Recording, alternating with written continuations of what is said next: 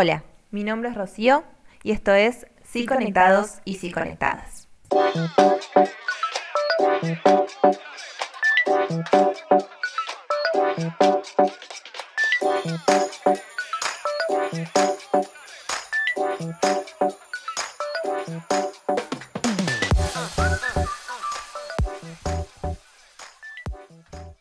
Hoy les doy la bienvenida a un capítulo en el que vamos a hablar sobre la felicidad.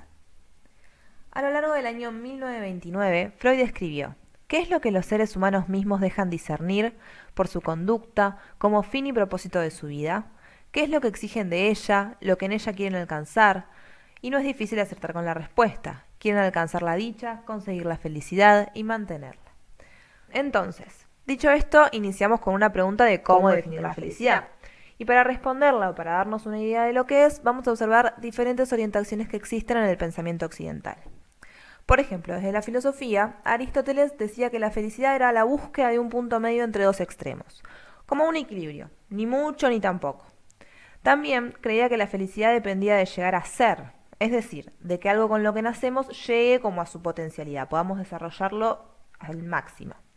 Entonces podríamos decir que la felicidad para este autor es como una semilla que debe cultivarse y con el tiempo crecer. Por otro lado, para Sócrates, por ejemplo, lo que nos haría felices sería el desarrollo del saber, conocerse y saberse. Después, si pasamos ya al cristianismo, la felicidad se asociaría a algo más allá de lo terrenal, o sea, algo más allá de la vida que todos y todas conocemos. Sería algo que llegaría después de la muerte, siempre y cuando se haya obrado bien en vida. Después, Kant, por otro lado, sostiene que la felicidad no sería posible si para alcanzarla se violaran los derechos de un otro. Es decir, que para ser feliz se debe obrar bien siempre y cuando ese obrar bien no implique lastimar a un otro. Bien, más allá de eso, hoy, ¿qué conocemos como felicidad o qué nos enseñaron que es la felicidad? Si nos ponemos a pensar más o menos en qué contexto estamos viviendo y demás, no es un secreto que vivimos en una sociedad capitalista esta sociedad, ¿qué nos enseñó? Nos enseñó que la felicidad es, sinónimo de bienes materiales. ¿Qué quiere decir esto? Que accedemos a la felicidad mientras logremos tener algo, el mejor auto, el mejor celular, etc. Si nos vamos un poco al extremo, también podemos ver que hasta se nos ha hecho objetos a nosotros mismos, los humanos, que tenemos que tener el mejor cuerpo, la mejor cara, etcétera. Entonces, ¿qué nos dice el capitalismo? Nos dice que todo se puede conseguir, pero a su vez también nos muestra que todo es pasajero. Entonces, ¿cómo funciona esto? Funciona de esta manera. El mercado nos ofrece un bien, por ejemplo un celular, y vemos cataratas de, publicidad de este gran celular que saca las mejores selfies, te permite filmar los mejores videos, tiene una memoria infinita para que descargues todas las aplicaciones que quieras, etcétera, etcétera. Excelente, perfecto. Entonces nosotros como seres humanos consumistas ahorramos, trabajamos, sudor, lágrimas, etcétera, etcétera, y por fin conseguimos este bien tan preciado. Bien, relajados, una vez que conseguimos este objeto de nuestro deseo, volvemos a nuestros hogares y vemos en la televisión que ahora salió un modelo nuevo. Y todo vuelve a comenzar. No tenés el último celular, no tenés el mejor, no tenés el bien supremo porque ahora hay uno nuevo. Entonces nos encontramos ante una paradoja. ¿Por qué? Porque el capitalismo nos dice que seremos felices al adquirir determinado producto, pero una vez que lo adquirimos, una vez que los tenemos, se nos muestra un objeto nuevo, por lo que la felicidad siempre se basaría en ese objeto infinito, inalcanzable, imposible. Una vez que lo tenemos, nuevamente la rueda vuelve a girar. Y acá entonces podemos hacer como una, una, especie de reflexión, digamos. Podríamos pensar, si la felicidad, depende, del consumo y vivimos en una sociedad en la que el acceso a los bienes es totalmente desigual, porque no todos tenemos la misma cantidad de, capacidad adquisitiva. Entonces, no todos somos capaces de alcanzar la felicidad y en el caso de hacerlo, en el caso de alcanzarla, significa que podemos perderla en cualquier momento, ¿o no?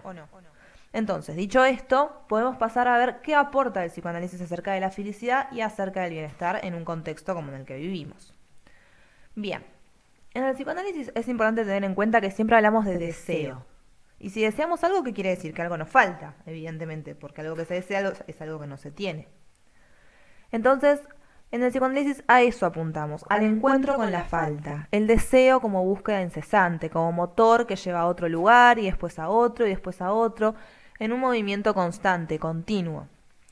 Todo esto es complicado en esta época del capitalismo porque justamente el capitalismo promete completud, promete que con ese celular o con ese producto que vas a adquirir vas a estar totalmente completo y vas a llegar a la felicidad. Entonces ahí se ve justamente esta pelea, por así decirlo, entre lo que propone el psicoanálisis y lo que propone la época actual. A ver, con esto no estamos diciendo que nunca hay que cumplir nuestros deseos, sino que al cumplirlos, lo ideal es que nazca un nuevo deseo por cumplir para que nuestra psiquis continúe en movimiento, porque de otra manera llegar a la felicidad sería llegar a un absoluto que hace que nos detengamos en la muerte misma, en la muerte psíquica misma, un lugar opuesto y alejado del deseo. Bien, para ejemplificar esto, podemos recordar una película que se llama El Cisne Negro. Quienes no la vieron, tápense los oídos un ratito porque acá vamos a contar un poco del final.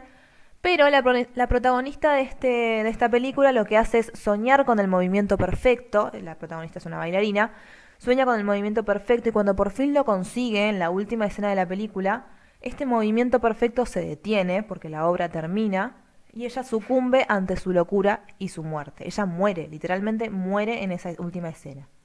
Cuando le preguntan qué pasó, cómo fue, cómo se siente, y ella dijo perfecta como que ese último final fue perfecto, fue la total saciedad y la total muerte psíquica, si lo asociamos con todo esto que estamos hablando.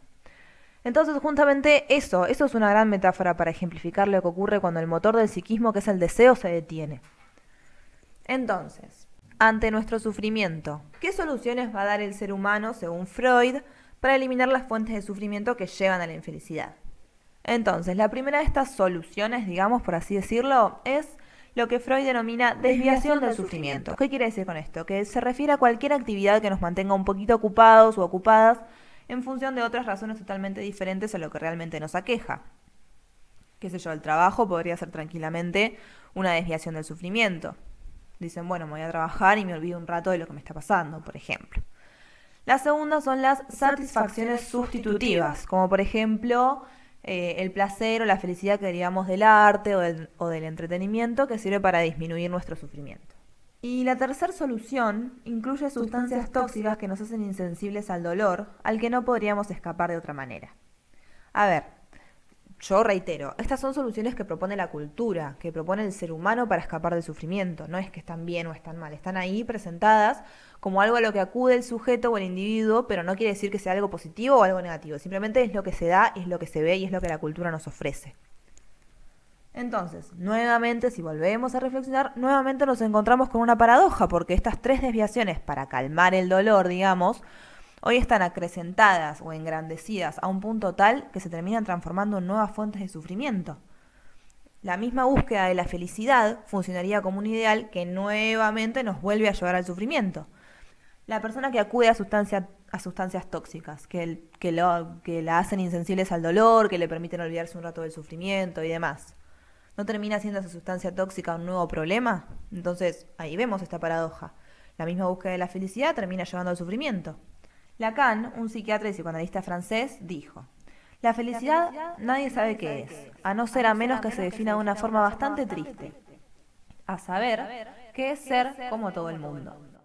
Bueno, Lacan tiene esa particularidad de escribir cosas que a, primera, la primera leída por supuesto que no se entienden, a veces tampoco la segunda, la tercera, pero bueno, para no reiterar, digamos, qué quiso decir Lacan con esto.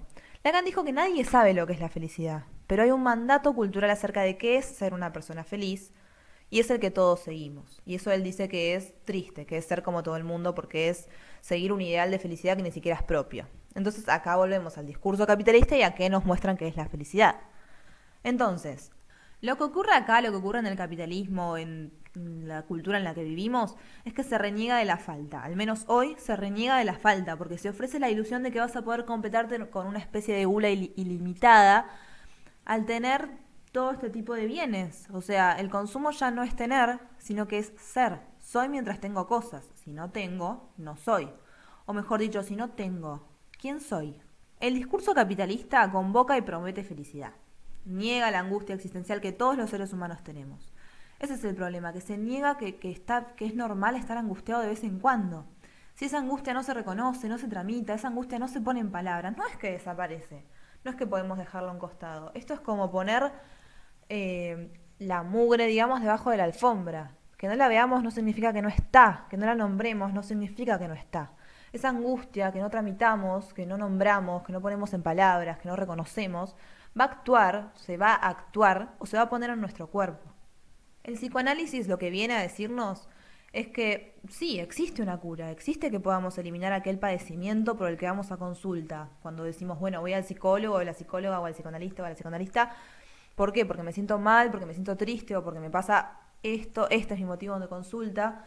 Entonces el psicoanálisis nos dice que sí, que existe una cura, que podemos eliminar el padecimiento, pero que no podemos despojarnos totalmente de aquellas angustias que son inseparables a la vida misma.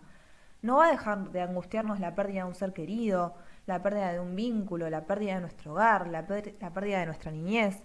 Son dolores que vienen con la vida misma y que naturalmente nos van a movilizar. Y está bien que así sea. La cultura nos, dice que está bien estar anestesiados o anestesiadas y no, no es así. Está bien que tengamos angustias existenciales, angustias de, por el mismo nivel de existir. El psicoanálisis lo que hace es apostar al vínculo, apuesta a la existencia de un otro que aloje esa angustia, que escuche, que permita que circule esta falta. Y con el pasar de las sesiones, la persona que, que, asiste, digamos, eh, comenzará a notar que hay un saber que desconocía y que cuando logra asumir este saber puede conectar con su deseo. Y así, de a poco, paso a paso, algo que se repetía constantemente, algo que el paciente decía, siempre me pasa lo mismo, siempre me cruzo con las mismas personas, siempre construyo los mismos vínculos, etc.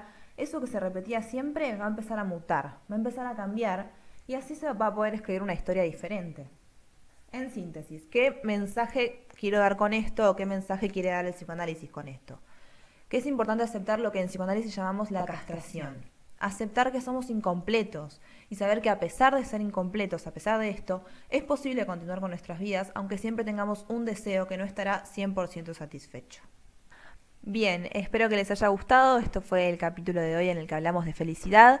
Eh, los textos que usamos para, para, hablar de todo lo que hablamos en este capítulo son El malestar en la cultura de Freud, eh, La ética del psicoanálisis, que, es un, que está en el libro 7 de Lacan, y El reverso del psicoanálisis, que es también un texto que está en el libro 17 de Lacan. Así que todo esto lo pueden encontrar en internet y ante cualquier duda o consulta pueden escribirme a Liz Rocío Sosa, L-I-C, en Instagram. Eh, y bueno, espero que les haya gustado y muchísimas gracias por llegar hasta acá.